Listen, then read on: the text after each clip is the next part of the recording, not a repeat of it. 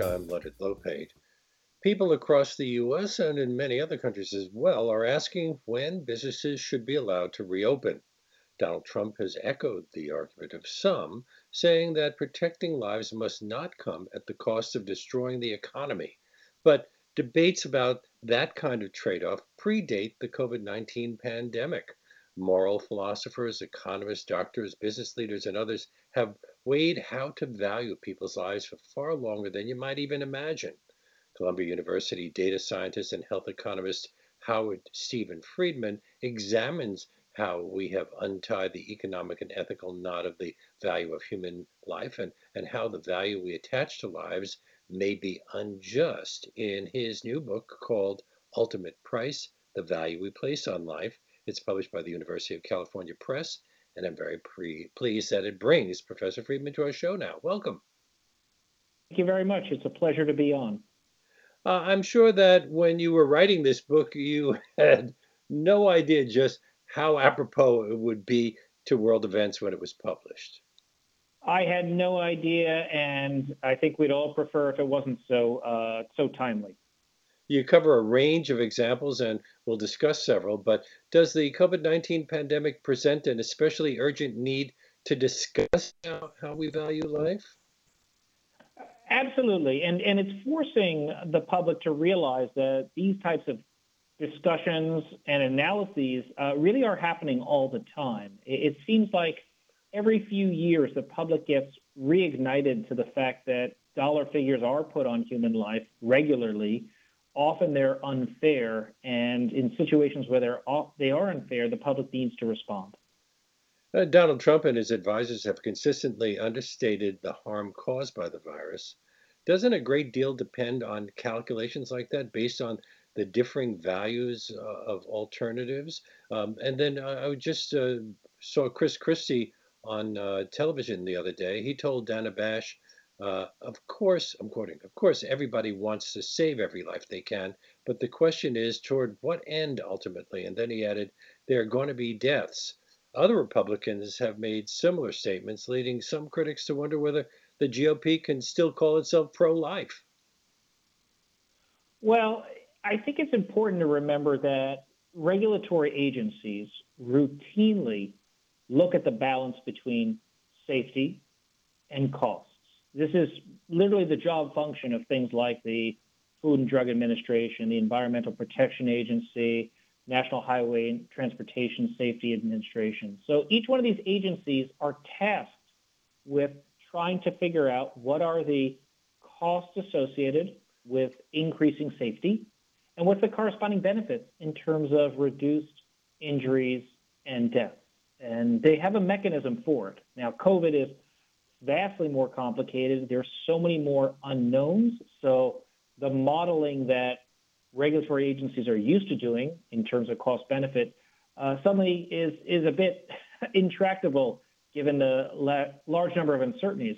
But the simple fact remains that this has been a standard part of regulatory agency toolkits for decades, and they actually and then, have an interesting principle.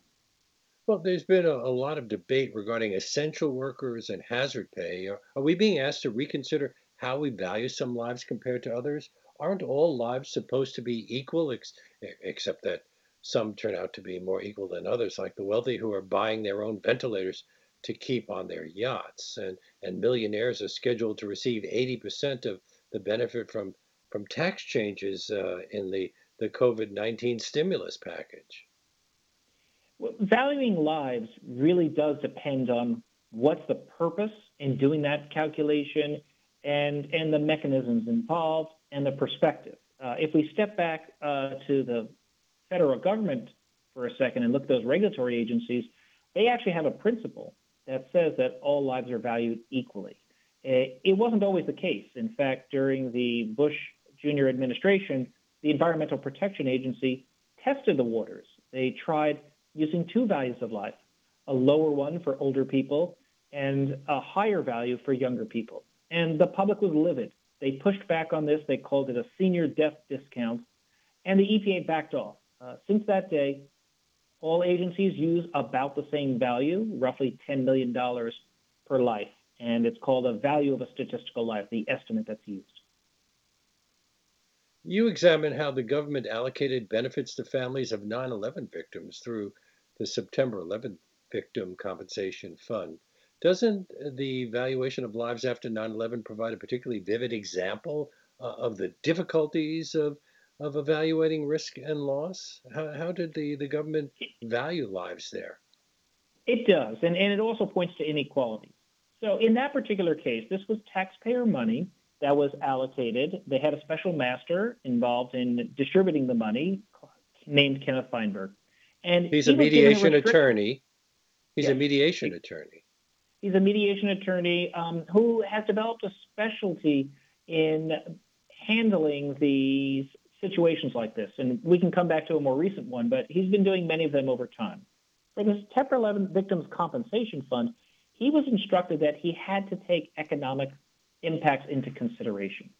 So he developed a formula, and the formula looked at lost income, it looked at the number of dependents individuals had, it also put a minimum value of life. He, said no matter who you are, the payment should be at least $250,000.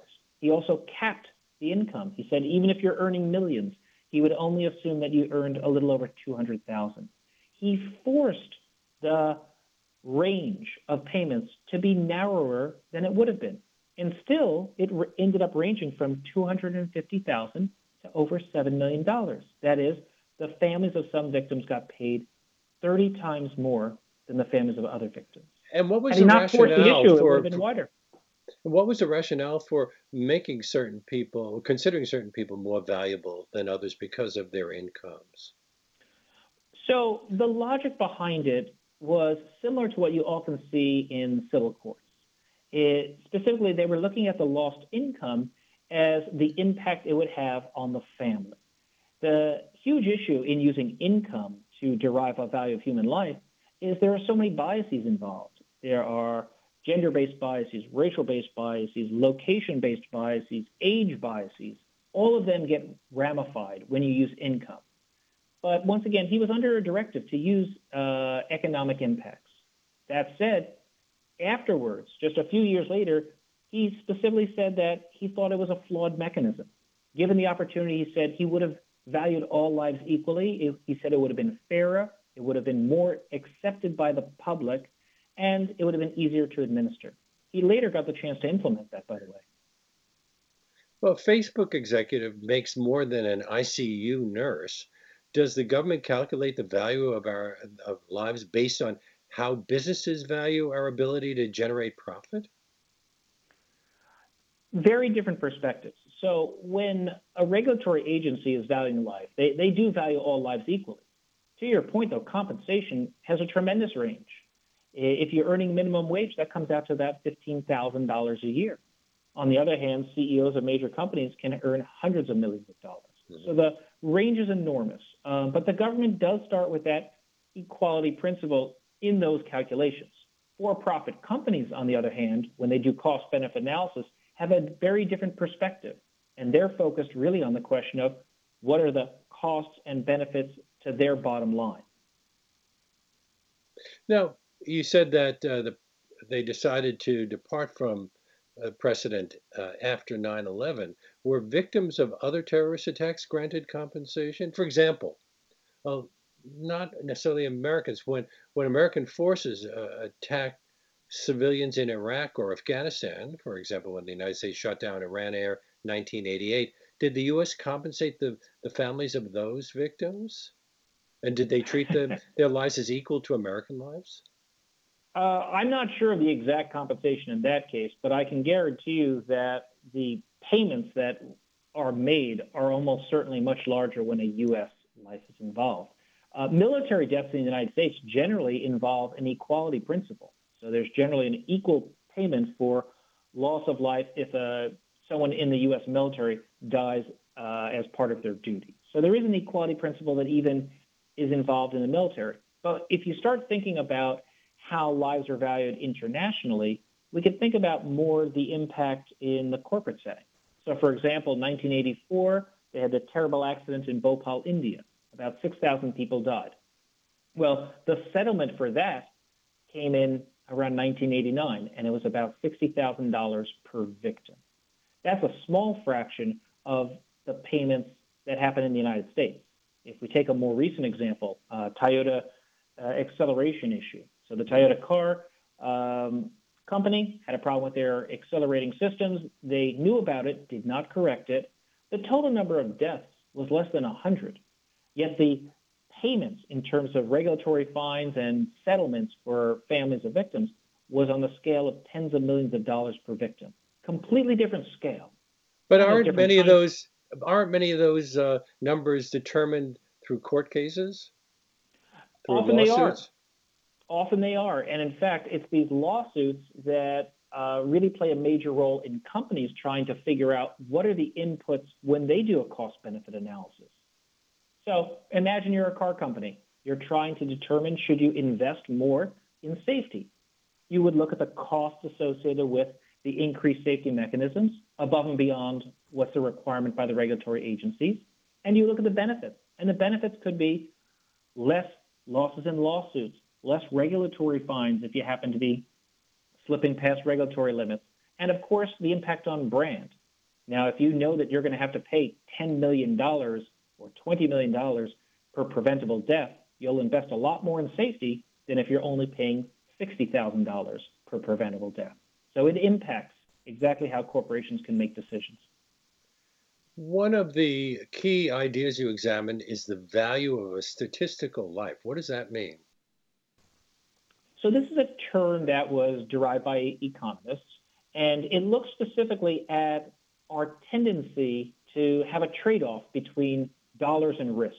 It's estimated different ways. Uh, one of the ways it is estimated is looking at the concept of hazard pay. How much more do you have to pay someone for them to take on a riskier job? So that's a wage based mechanism. They also try to estimate it using surveys as well as looking at how people spend money incrementally for more safety devices. Either way, they come up with this estimate for how much more you're willing to spend or accept in order to impact the risk of death. When the numbers are calculated, it's um, it's quite noisy to be very honest. There's a huge range, and a lot of factors uh, play a role in it. But it does come out with a very large number. Uh, if you go back today, it's about $10 million. You can go back a decade or so in time, and it was uh, estimated at around the 6 million. But the number is substantially large, and by being large, it does encourage companies to invest in safety, because lives that are more valued are more protected. Lives that are less valued are less protected. But but the wage-based method tells us how employers value employees. What does it tell us about how to value lives? Well, it's interesting because it doesn't always have to be limited to what the employer uh, values. Uh, so once again, there are limitations in the in the data itself. But if we do take the assumption that people are able to negotiate for wages, then it does reflect a little bit about what the market can command.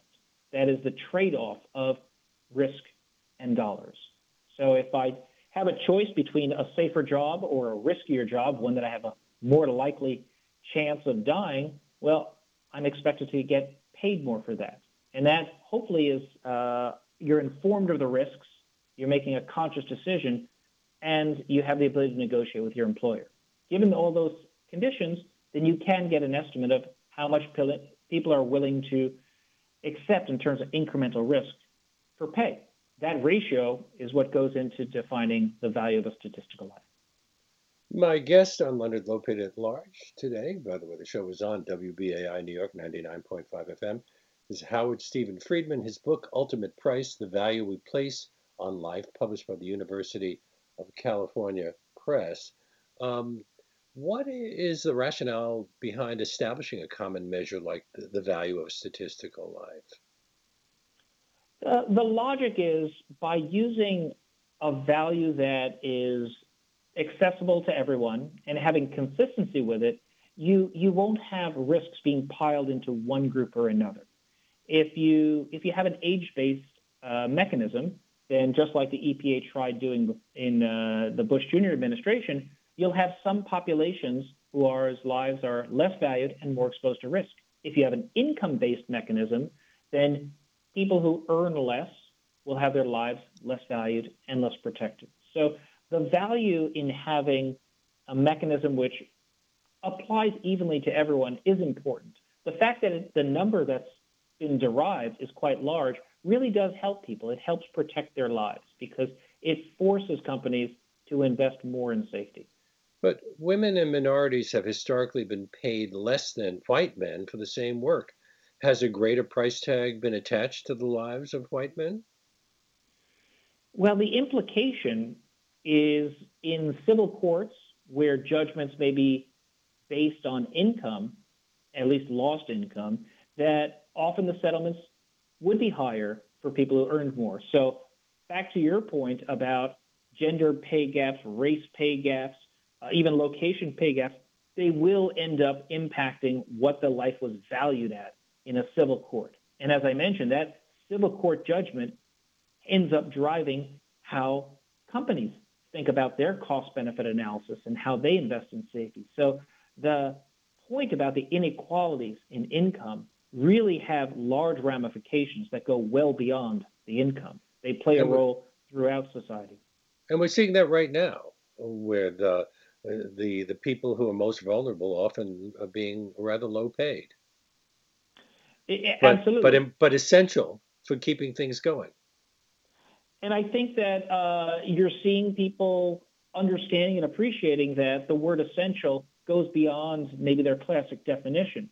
That's why some places are considering hazard pay, trying to compensate people for the increased risk they're taking on, whether it's people who are serving us and helping us in pharmacies, in supermarkets, or if it's particularly people who are out and, and helping in public transportation or other essential services. You write that the revealed preference method can be thought of as the opposite of the wage-based method. How so? Doesn't the uh, the revealed preference method rely upon our ability to make informed decisions? Well, they they both rely on your ability to make an informed decision. Um, but wage-based methods look at how much more people require to get paid to work a riskier job. So it's how much money am I going to receive to take on risk? Revealed preference looks at the opposite direction. Um, so it's how much money am I willing to spend to reduce my risk? And when I talk about that, you're talking about paying for extra safety mechanisms. Right? For example, in cars, there was a time when it wasn't a requirement to have airbags, but they were optional. You could pay for it. Uh, we look at other safety mechanisms that you could choose to pay for. So it's really about the willingness to accept how much money will I need to receive versus my willingness to pay. How closely related is the valuing of human life connected to cost benefit analysis? I, they're intimately related. So, cost benefit analysis, as we normally think about it, starts with let's say it's in the healthcare space. You can look at the cost of a drug or intervention, and then you can look at the benefits in terms of, on average, what is the expected number of additional life years that someone may live if they receive the drug. Well, you then have the question of what is the monetization of that life? So as soon as I want to put a convert lives to dollar figures, I have to take that into account. The reality is that in many systems, different healthcare systems, they do have to consider what is the return on investment in terms of the dollar spent per life or life year saved or quality adjusted life year saved or, or another metric. The choice of metric makes a big difference in terms of which things you support, which lives you choose to save. When he was head of the Office of Information and Regulatory Affairs, didn't Cass Sunstein advocate for a single value for a statistical life across all agencies? But under both Republican and Democratic administrations, hasn't cost benefit analysis taken on a far greater role in, in policy making? Well, he certainly advocated for using the same value across all agencies, and I, I agree with him. I, I don't see any reason why different agencies should use different numbers. But the reality is their variance isn't that big. Uh, they're all roughly using about $10 million. So it's, it's more of a, a puzzling fact that there is any variance at all. That said, cost benefit analysis has become a standard part of the regulatory toolbox. Uh, they, all major agencies have to respect and uh, examine cost benefit analysis as part of their exploration of new regulations that they're considering. Has a question about how life is valued or how government specifies such valuation ever come before the Supreme Court? Well, there, there have been there have been cases on that uh, over the years, but I think the more critical uh, question is really what is the implication for us? Uh, you know, the Supreme Court has looked at different decisions, and in fact, uh, there have been some decisions that unfortunately went straight across party lines regarding whether cost benefit analysis could or should be used. And in fact, uh, there was a specific example where the Supreme Court concluded that the Environmental Protection Agency must take costs into account when issuing regulations. So they they have made decisions on that. But ultimately, I think the, the bigger point is that this is embedded in how our government works. And uh, uh, you know, the awareness of that makes people realize that this particular exploration of COVID response is not so unusual from how governments have been working for decades. When she was addressing the matter of hundreds of thousands of deaths among Iraqi children under Clinton era sanctions, Madeleine Albright said, I'm quoting, We think the price is worth it. Those lives were in effect invisible to Americans, but has that kind of thinking tended to become more pervasive or, or insidious here in the United States? Well, you're bringing up, um, I think, a much more subtle point, which is how we perceive American lives versus the lives of people from other countries, and it, it's it's an interesting point, right? So um, Madeleine Albright didn't ask the Iraqis how they felt about the hundreds of thousands of people who died. It was from her perspective the American perspective.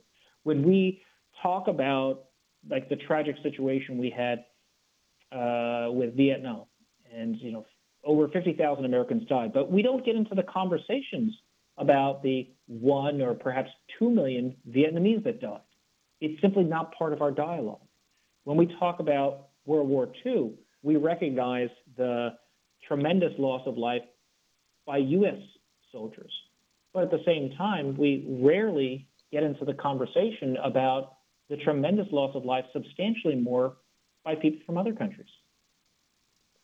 On the other hand, the United States has some of the worst health outcomes among the industrial democracies. Can that be traced to how government and health insurers value our lives?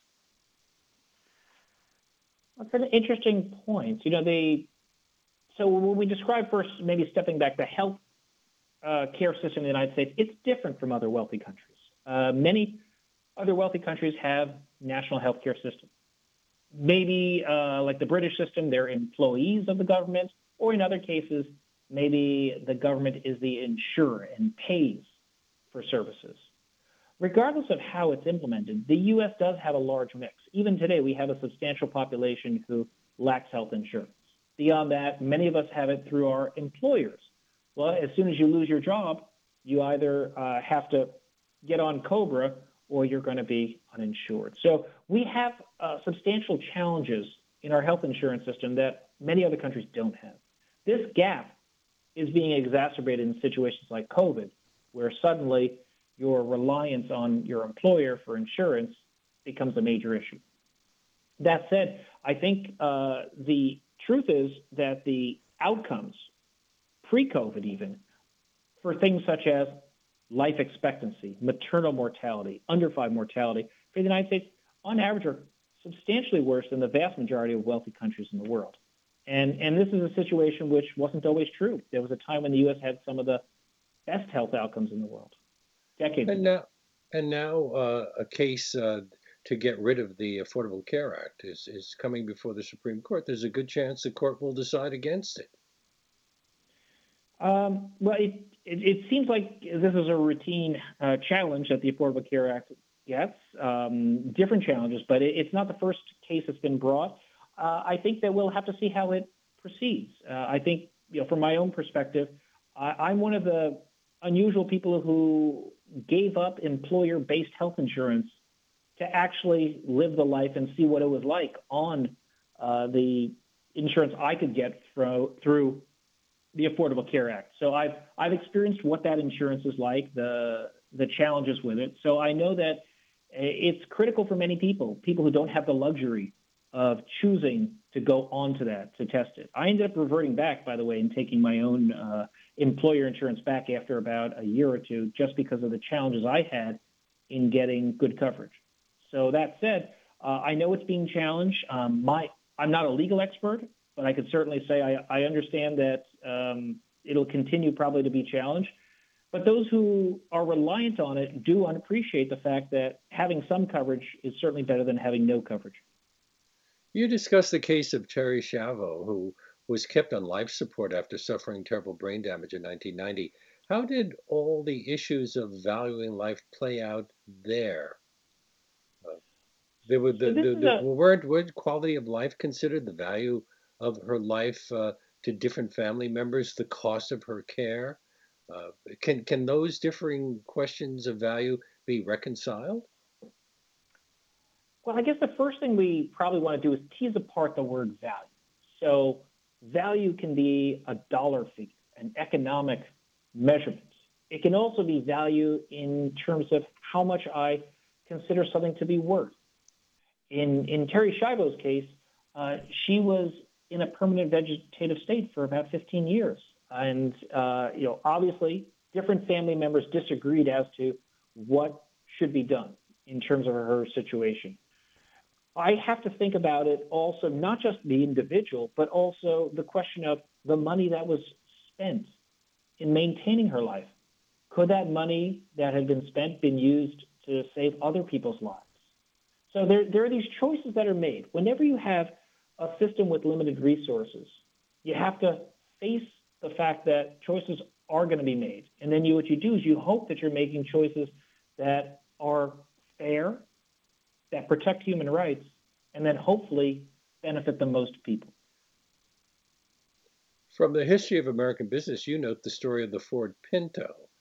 Uh, in in, in the, the case of the Pinto, the benefit went to Ford executives and shareholders while the cost was borne by, by consumers.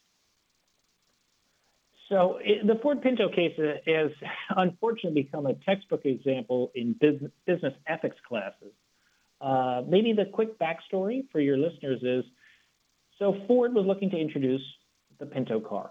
And as they were looking to introduce it, there was also some regulations that were being considered, raising the safety standards of cars. Ford was aware that their particular car, uh, if it uh, got hit uh, sharply in the bumper, it could end up having uh, a fire get started. So there was risk associated with the car itself. They ended up developing a, ca- a calculation that looked at the costs of implementing this repair versus the value in terms of the human lives saved. It became known as the Ford Pinto memo. Uh, the memo itself was submitted to the regulators, and it actually used what was the value of life that the regulators had suggested.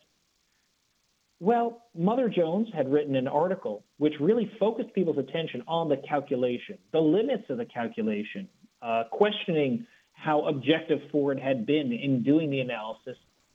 And the public was somewhat shocked. I think at the time, this was around 1977, the Mother Jones article came out. The public didn't realize that companies routinely do these calculations, balancing safety and potential death as it turned out in that particular case, um, Ford eventually lost some very substantial lawsuits, far, far higher than they had ever expected in their cost benefit analysis. Uh, and unfortunately, they also became a textbook example for decades later in business ethics cases, as we're in 2020 and we're still talking about that case. You're listening to Leonard Lopate at Large on WBAI New York 99.5 FM. Stay with us for more.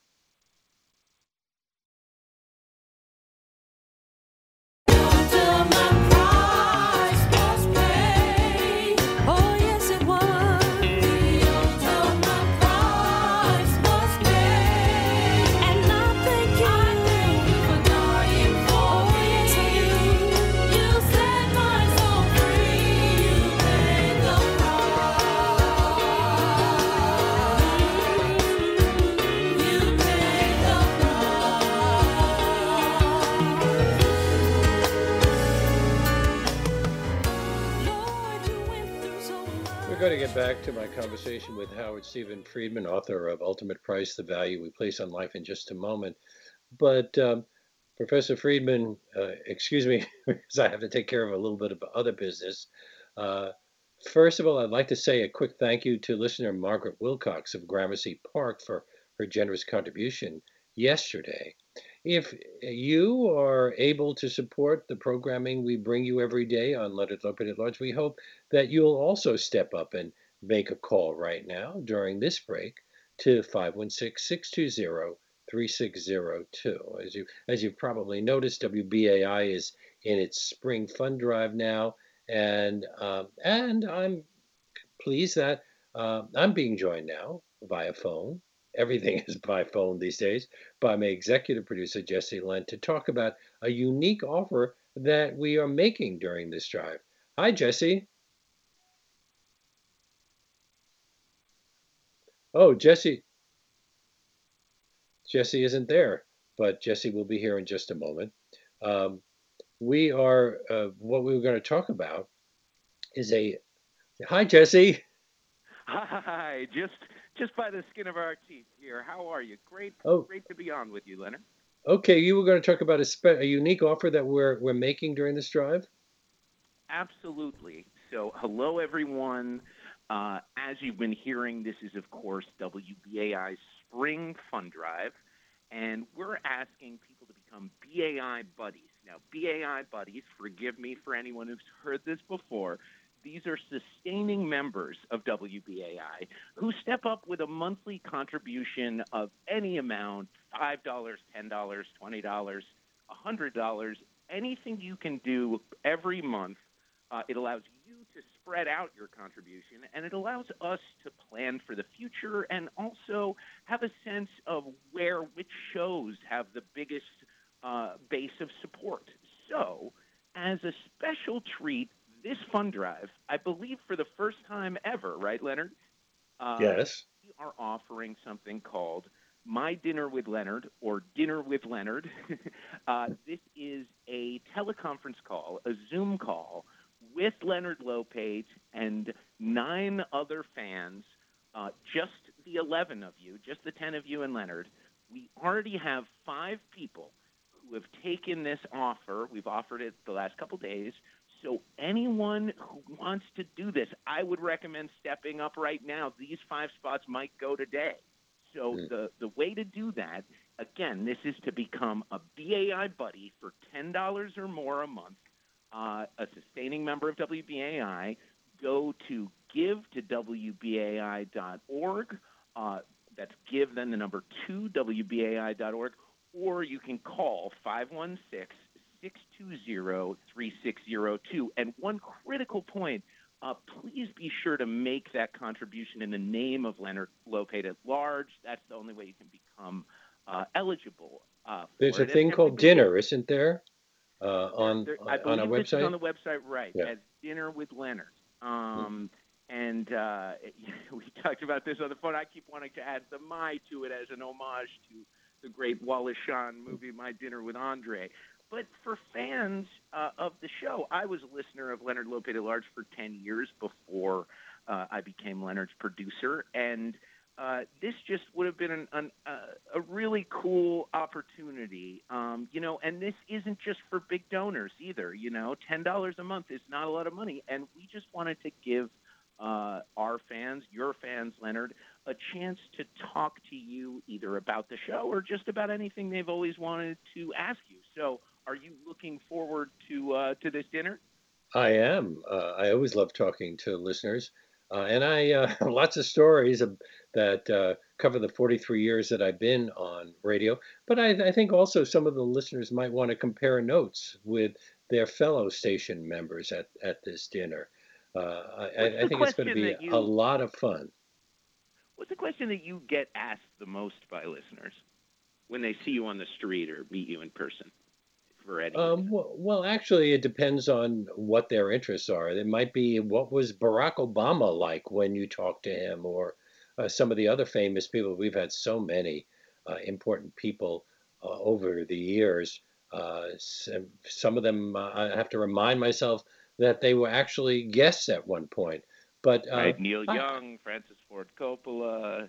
Uh, well, you know, Randy Newman, uh, many uh, any number of musicians perform live on our show, and we've had a few of that. Uh, that that happened even recently. Will Delfeayo Marsalis uh, brought in uh, a whole band and performed live in our studio. That it's was been... a thrill, and that's that's a podcast that I highly recommend people checking out. It's a, a basically nearly an hour of uh, of live music with a with a ten piece band in the studio.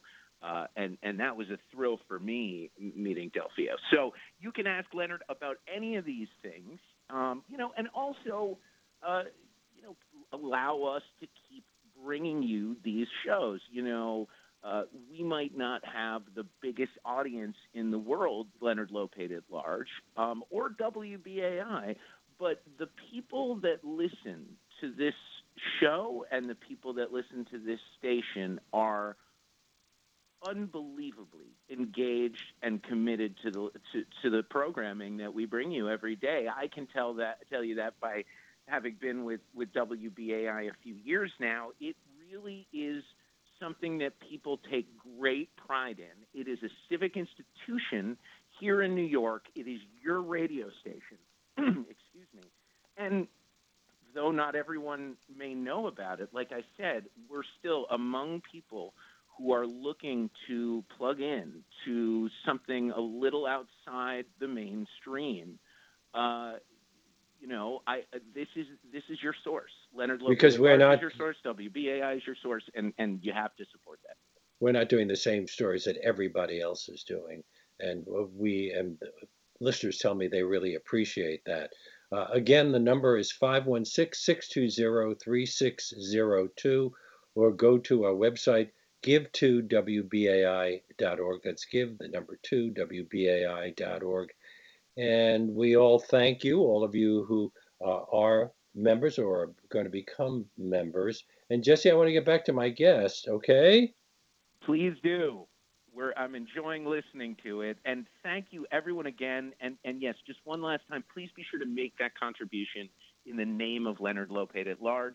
We're doing okay. We're starting to get some contributions, but we're not where we need to be at this point in the drive. So we're asking everybody uh, to please step up. This is our last live show this week. We're, we're preempted tomorrow. So, so right now, please go to that phone, 516-620-3602, or give to WBAI dot, uh, and, dot org. Give to WBAI. And we should point out that the pandemic has has cut back, has forced us to cut back on fundraising because a lot of people uh, people suddenly find themselves out of work and uh, have stopped sending in money.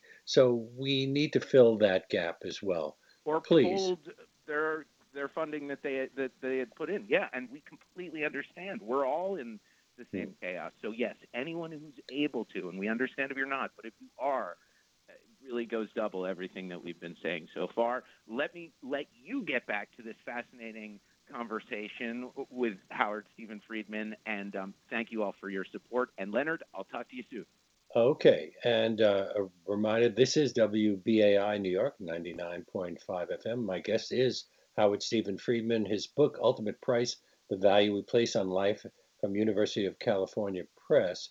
Oh, uh, Professor Friedman, when did people start to ask about uh, how we should value a life? Doesn't the book of Exodus, set which was set down some 2,500 years ago, include a passage that attaches a price to a life? Uh, it's interesting because uh, you're you're right. Uh, even in biblical times, it talks about different ways that life is valued. Whether it's talking about the transfer of a birthright, or in particular, uh, there's a specific quote where it says, "When a man strikes his slave, male or female, with a rod, and the slave dies under his hand, he shall be avenged. But if the slave survives a day or two, he is not to be avenged, for the slave is his money." And it's a powerful phrase because what it's doing is even in there, they're distinguishing first this question of intent. So if you kill your slave and they died immediately, well, then that is a murder. And as a result, you should be murdered. Once again, this is biblical uh, law here, so uh, eye for an eye here. But if the slave survived a day, then they assume that this was more accidental, perhaps. Maybe that's the interpretation. And then in that case, because it was actually ownership, then you you don't actually have to pay a penalty. It was just property. So really putting a dollar figure on human life even back in, in the biblical days. But aren't there some notorious cases of companies downplaying risk or the cost in lives uh, because of their business decisions? Uh, many historical examples come to mind: cigarette smoking, lead in paint, gasoline emission, uh, uh emissions, uh, contaminated drinking water, food safety, seat belts. Are there any cases where business valued life over profit without government intervention? Um, you know, there there are I think a lot more cases now, and I think this is part of corporate social responsibility. But in the book, I, I specifically talk about a case involving Merck, and and Merck's case was quite interesting. Basically, uh, they had identified uh, a drug called uh. I'm probably not pronouncing it that well. Um, that was very effective at controlling river blindness. This was a major issue in many countries in Africa. They also identified that many of the countries were not going to be able to afford to purchase the drug. As a company, they made a decision. They decided to make the drug available for free. They also helped enable the distribution of it. The net result was they had obviously tremendous impacts in terms of addressing river blindness, but also they had positive impacts, positive impacts for their own company in terms of people feeling better about their employer and, and in boosting employee morale, but also the public sentiment. And this is something that I think companies fail to account for sufficiently in cost benefit analysis. They look at costs as in the dollars that it costs. They look at benefits related to whether they're going to have reduced lawsuits or regulatory fines, but they forget the impact of brand. This example about river blindness is again from decades ago. But here we are, it's 2020, and we're still talking about this example. So when you do things right as a company, people remember. When you do things wrong, people also remember. And, and corporate executives make uh, some of those decisions, as we said with the Pinto. But public officials decided to switch Flint, Michigan's water supply from Detroit system to the Flint River to save money. Are public officials just as susceptible to bad price setting as business leaders? Well, public officials definitely have other constraints, and um, they have different influences. You know, the, the example of Flint, uh, a horrendous situation where so many people were drinking water that was contaminated. Uh, I think the details behind it show that human life is valued differently, and I, I think you know to be very transparent about it, if that area of Flint had been one of the wealthiest parts of the United States, I cannot imagine that they would have been receiving contaminated water for so long. I think that this fact that it was not one of the wealthier areas of the United States played into it. But I, I want to step back uh, a second, uh, Leonard, because when we were talking about corporate perspective, you mentioned the fact that business leaders they get to influence the decisions made. You know, in Merck making that positive decision, uh, Ford making a decision to delay safety something that is very important is that the business leaders who are at those companies, often their perspective is shorter term. They're not looking 10, 20 years down the future often. They're looking short term at short term profits. And the reality is their own bonuses are usually within one year periods. If they were looking at something that could impact 10, 20 years down the future, but knowing it had no impact on them personally, that's when you end up with a problem. If they're if their salaries are contingent on something that, that impacts 5, 10, 20 years down the road, it forces a longer term perspective. A video recently went viral of a crowded American Airlines flight from New York to North Carolina with pretty much every seat filled. Do you think that American Airlines made a calculation about the value of lives there? And, and that's something that could go on for a long time as long as corona, the coronavirus is untreatable. So I, I think that different states right now are exploring different rules and regulations regarding social distancing, opening or, or closing of different aspects of society. Uh, I think that companies are trying to figure out what they can do to stay in business while not risking human lives and, and also not risking themselves in, in litigation problems. So I think companies are trying to figure this out. I think some are taking on much more conservative approaches, some are taking more aggressive approaches. Uh, ultimately, uh, I think there are lessons to be learned from other countries. And this is where you, you were kind enough to mention Measure of a Nation, uh, one of my previous books, which I emphasize, which is there are many different countries who have had different experiences. Many of them have addressed the coronavirus very effectively. We should be looking at those countries, trying to learn from them. What did they do well? How did they control it? How did they open their aspects of the economy in a way that didn't create excessive risk, that didn't cause a rebound? So I think we should take advantage of the fact that we can learn from other countries, especially those who are already months ahead of us in terms of addressing the coronavirus. We've been talking about the culpability of, of corporations and government, but what about the people who are now uh, protesting and uh, and saying that uh, the, this whole thing COVID nineteen is a hoax and uh, give me liberty or give me death, carrying those kinds of signs. Um, what about personal culpability here? Uh, is that a factor in making these decisions? There is a sense of personal responsibility that, that comes up in this situation. I think it's also, you know, back to this point about looking at other places. This seems to be mostly a U.S. phenomena. Uh, and certainly of people showing up with, um, uh, you know, assault weapons or, uh, you know, uh, machine guns to protest their rights to not wear masks seems like very much an American phenomenon. I'm not seeing pictures in Europe like that. Uh, but being very specific on this question of people protesting their rights, it, it is a challenge. Um, the sense of cohesion that we feel in the United States is perhaps not as strong as many other countries.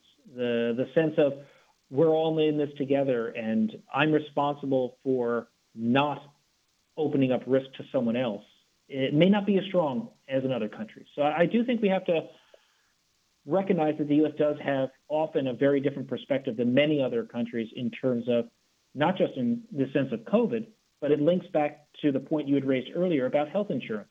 We're the only wealthy country in the world that has millions and millions of people who are uninsured. It's back to this sense of togetherness. We're all in this together, shared responsibility. I think the United States is different from many other countries in that aspect. Mitch McConnell and conservatives in Congress and in the White House are arguing that companies should be insulated from liability for decisions about getting back to business. If businesses were doing their due diligence in valuing lives, would that even be necessary? If if McConnell gets the liability waiver he wants, would American Airlines or, or Tyson Foods or others be free to coerce workers into working under unsafe conditions? Uh, well, not a lawyer, but it's it does feel like it opens up the opportunity for companies to take on substantially more risk knowing that they don't have to pay later in terms of lawsuits. It's not too different from the conversation we were having earlier about September 11th, uh, Victims Compensation Fund, because the compensation fund was specifically linked to the idea that families of the victims who accepted the settlements that were offered could not sue the airlines. Right? So you gave up your right to sue. Now, in that case, the vast, vast majority accepted. It was somewhere around 98% of families accepted a payment and waived their right to sue. So it does seem similar in that sense, this linking between the two. Is there still another issue of how we value people collectively, how we value ethnic groups, diversity, cultural traditions? Well, we we certainly have situations in which uh, we're looking, and, and I think back to income where there's so many disparities in terms of race-based income disparities. Even if you start looking at uh, people who have similar levels of education, there's a, about a 25% gap in salary between blacks and, and whites in the United States, whether they have a high school degree, college degree, or a graduate degree. Now, that consistency uh, really speaks to some concerns about uh, race-based pay gaps. And is there anything we can do to correct that? Well, uh, you know, I think there there's mechanisms that can involve, uh, you know, blinded interviewing, blinded resume screens. uh, and in fact, there have been some very powerful studies that have shown that when you do a blinded screen for who gets that first interview, rather than having it informed by the individual's name, for example, or other triggers that might help identify the person's race or uh, or or gender, that the chances of women and minorities getting interviews goes up substantially. So I think that there are ways to try and remove biases. I think having active mechanisms in place to to review wage gaps is critical. And well, I think is, you have to go ahead. Uh, please. I was just saying, and I think you have to continue to be persistent about challenging these these disparities because eh, the reality is, if you don't challenge them, they will persist. Advocacy groups criticize what's called environmental racism, placing a power plant near a poor community, for example. Are decisions like that guided by how public officials value lives? Uh, what does uh, federal or state law say about how companies uh, might place a value on people's lives? Well, this this particular issue that you started raising about this ability to push back on plans to have, let's say, a, a, chemical factory or a waste facility in your area, it does speak to the political power of one group versus another, right? So this not in my backyard concern is is one that many face, right? N- nobody wants to be living right next to a toxic dump. But communities who are more politically empowered, wealthier, more influential, are able to ensure that that doesn't go in their backyard. And it's those who don't have that influence that end up suffering. So we've certainly seen this. And, uh, you know, for people in New York, they probably uh, know there's many cases that happened where back in the days of eminent domain running wild, uh, that neighborhoods were getting knocked over for large highways uh, you know, large constructions. And it was only when uh, there was a plan to build a highway through the West Village that the uh, the reign of eminent domain came to an end here in New York.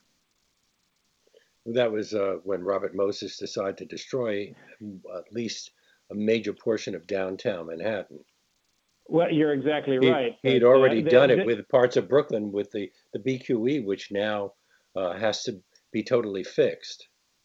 You're absolutely right. I was referring specifically to Robert Moses, but the beginning of the end for Robert Moses was going up against Jane Jacobs, who was also able to rally many people wealthy, politically connected.